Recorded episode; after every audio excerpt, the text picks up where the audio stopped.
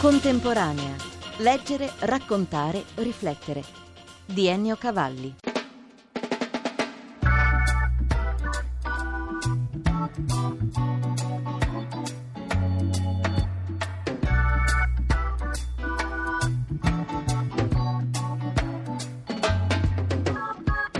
Te la ricordi, Lella, quella ricca?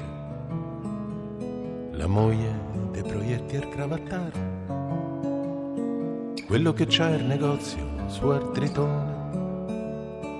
Te la ricordi Lella? Questa è forse la prima domanda da fare a Edoardo De Angelis. Te la ricordi Lella? È il brano più famoso del suo repertorio che ha segnato un po' la sua vita. Vita che adesso lui racconta, percorsi, successi e omissioni nel libro Te la ricordi Lella, appunto, Zona Editrice. Un'autobiografia che parte proprio da quella canzone. Quella canzone racconta una storia di sangue apparentemente molto romanesca, in realtà tutta inventata da lui. Partiamo da lì. Sì, tutta inventata da me, indubbiamente c'è del sangue, come in tutte le favole, da Biancaneve a tutte quelle scritte dai fratelli Grimm, tutte le storie popolari in fondo sono basate un po' sul sangue. Favola nera comunque perché è la storia di un amante che ha ucciso la sua amante. Sì, sicuramente una storia nera, ispirata inconsapevolmente, non volutamente, agli ambienti pasoliniani, uno dei miei scrittori di riferimento,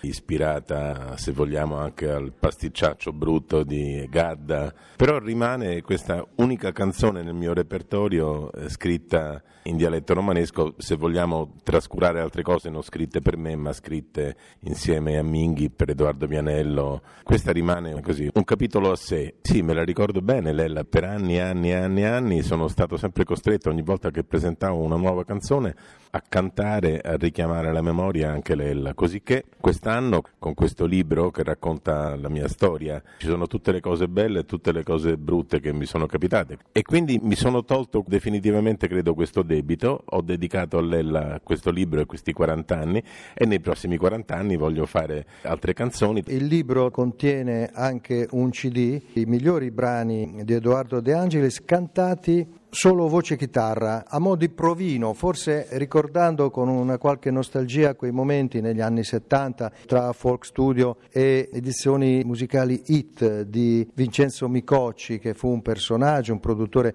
molto negato anche alla carriera di De Angelis e queste canzoni nel loro tono spoglio ricordano un po' il momento in cui venivano presentate ai discografici, no? Si arrivava lì, voce e chitarra, vuoi sentire il mio ultimo brano? E magari succedeva il grande contratto, la grande idea, l'entrata in sala d'incisione per completare il tutto. Erano anni così, vero? Questo era un modo, l'altro modo, sempre attraverso voce e chitarra, era quello di incontrare discografici in questi locali che tu richiamavi alla memoria, ad esempio il Folk Studio, insomma sicuramente il più celebre è entrato nel mito della canzone d'autore, della musica popolare, del jazz, questo locale romano che adesso non c'è più e io ebbi la fortuna proprio al Folk Studio di essere ascoltato da Vincenzo Micocci con i poi successivi provini sempre voce e chitarra e quindi siamo arrivati dopo 40 anni ancora a queste canzoni cantate, dico nel libro, come si canta dopo cena a casa degli amici, con lo stesso sentimento spoglio dal mestiere, ma che sicuramente contiene anche il mestiere, però più sentimento, voglia di raccontare una canzone nella maniera più essenziale. In quegli anni Edoardo De Angelis ha avuto due coautori illustri, Lucio Dalla e Francesco De Gregori. Con Lucio Dalla sulla rotta di Cristoforo Colombo, una canzone di viaggio per così dire,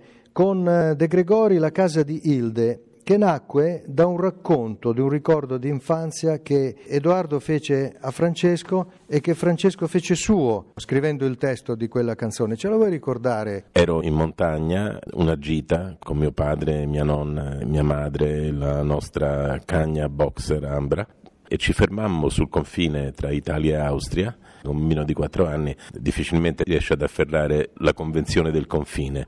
Con un piede sei di qua, con l'altro sei di là, puoi stare con un piede di qua e un piede di là. Nella vita succede. Nella vita succede, esatto.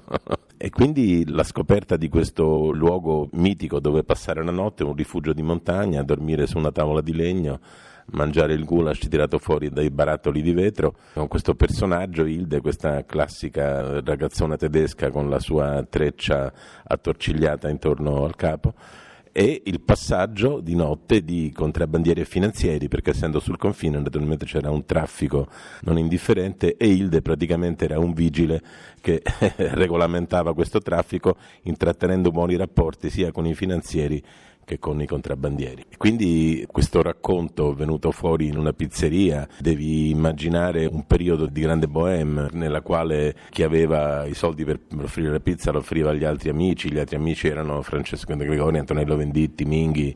Era un periodo, devo dire, decisamente affascinante, pieno di speranze. Poi alcune amicizie si sono conservate, altre meno, altre si sono un po' guastate, come tutte le cose della vita. La carriera di un cantautore tra Roma, Milano un'infinità di concerti, di iniziative, poi anche produttore di altri artisti. Non è stato un percorso piano. I momenti di maggiore esaltazione è quello un po' più malinconico che può avere segnato il percorso, come sempre succede per chi molto rischia, molto tenta, molto canta. Forse i momenti più belli, giudicando da dopo, a posteriori, devo dire sono stati quelli degli incontri con i grandi amici musicisti legati a questo mondo. C'è stato anche Fabrizio De André. Fabrizio De André certamente che era per me già un monumento vivente a quel tempo e poi una grande amicizia con Sergio Endrigo al quale ero e sono legato da un sentimento molto forte. Però questo sentimento dell'amicizia, dell'affetto, dell'intesa, della comprensione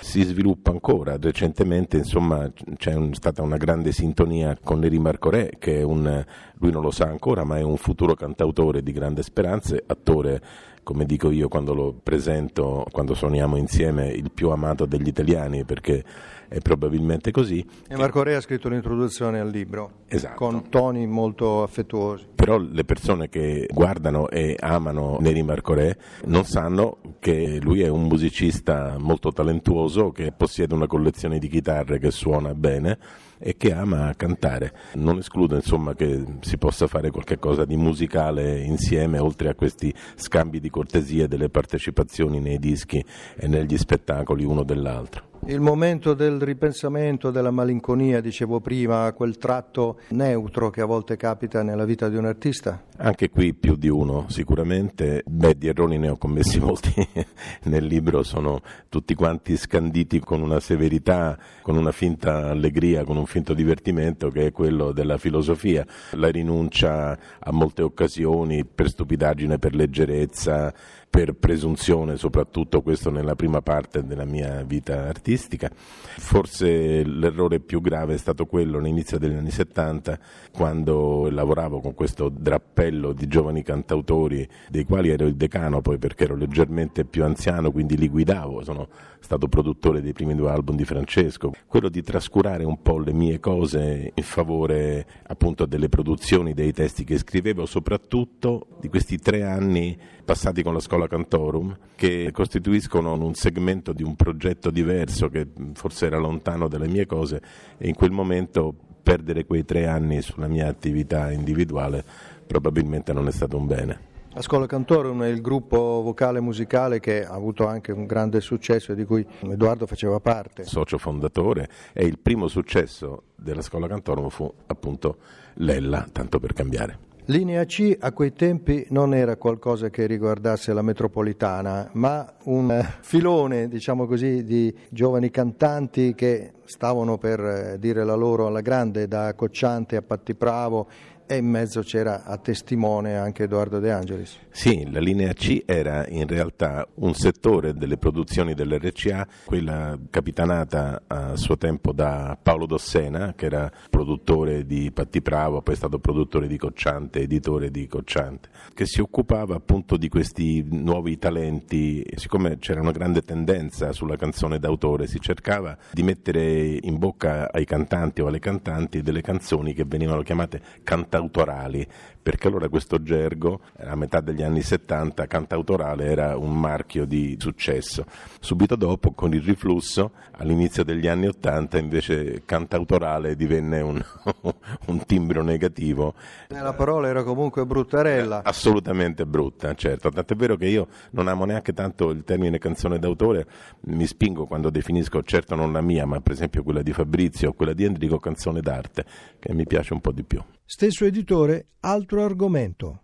Il commediografo, questo sconosciuto, arte in crisi, si direbbe invece Silvana Matarazzo ne ha intervistati una decina, ha messo insieme le loro storie, ha parlato con loro. La parola e la scena si intitola il libro che raccoglie questi interventi, editrice Zona, conversazioni con dieci drammaturghi contemporanei e una testimonianza di Toni Servillo. Quindi il teatro è popolato anche di autori, anche se non si direbbe, vista il ricorso ai classi classici o a forme sperimentali spesso di bassa lega? Il teatro è senz'altro popolato di autori, anche se non sono molto rappresentati come si evince dalle interviste fatte ad alcuni tra i più importanti drammaturghi. Il libro vuole essere appunto una ricognizione dei principali drammaturghi a partire dagli anni Ottanta, quando furono coniati i termini nuova drammaturgia o giovani autori per indicare appunto quegli scrittori per il teatro che al di là della loro età anagrafica impongono nuovi modelli di scrittura e di conseguenza di recitazione. Il teatro si era fermato per certi versi alle scritture di Diego Fabri, ovviamente Pirandello e poi anche Edoardo De Filippo e invece questi nuovi autori a partire da Maglio Santanelli con il suo uscita di emergenza scritto subito dopo il terremoto a Napoli nell'80 c'è proprio un nuovo modo di intendere la scena che non sia solo scrittura dove non ci sia più frattura tra testo e e messa in scena, ma una scrittura pensata per gli attori, pensata per il corpo appunto degli attori e quindi per la scena. Poi Emma Dante che di recente ha rivisitato la fiaba di Cenerentola. Sì, Emma Dante è una delle autrici più acclamate, anche registe, ricordiamo la sua Carmen alla Scala, una scrittura viscerale, sanguigna, forte. E molti di questi autori e la stessa Emma Dante fanno ricorso al dialetto, delle espressioni gergali perché il dialetto rappresenta la lingua degli affetti, dell'intimità, delle relazioni, dell'infanzia. Si pensa e si scrive proprio in dialetto perché il dialetto rappresenta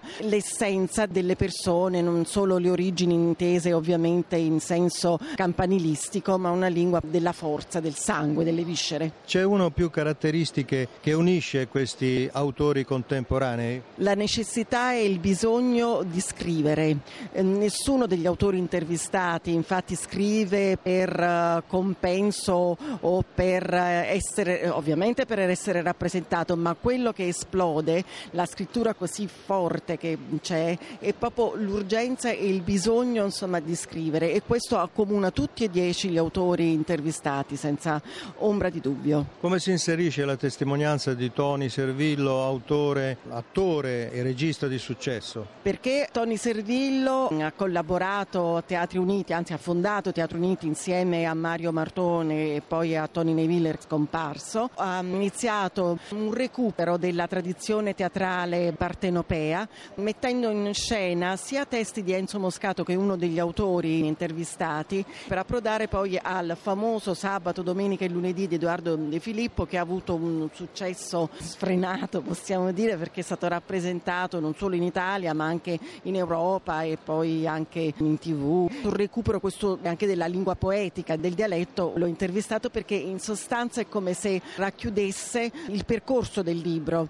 parlare della scrittura a partire dalle avanguardie fino a giorni nostri, alla fine anzi dell'avanguardia quando il teatro era il teatro d'immagine, il teatro in cui la parola diventava soltanto un pretesto, ma quello che contava era la rappresentazione. Tony Servillo ha iniziato questo percorso fondando il Teatro Studio di Caserta che poi è confluito in Teatri Uniti e poi insomma appunto ha proseguito questo discorso e per lui il teatro è festa dei sentimenti, è importante che sappia comunicare emozioni e intelligenza. Dunque possiamo dire che il teatro ha un futuro perché ha i suoi autori? Senza ombra di dubbio, anche se in Italia c'è una sorta di reticenza per quel che concerne la presentazione. Altri paesi, penso soprattutto alla Francia, assolutamente no e alcuni dei nostri autori sono rappresentati molto in Francia, Spiro Scimone alla Comédie Française e ultimamente anche Fausto Paravidino con il suo testo La malattia della famiglia M che parla proprio della contemporaneità, della difficoltà ad accettare il lutto, elaborarlo e anche a stabilire rapporti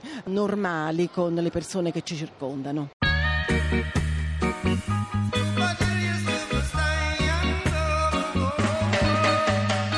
Grazie dell'ascolto da Ennio Cavalli.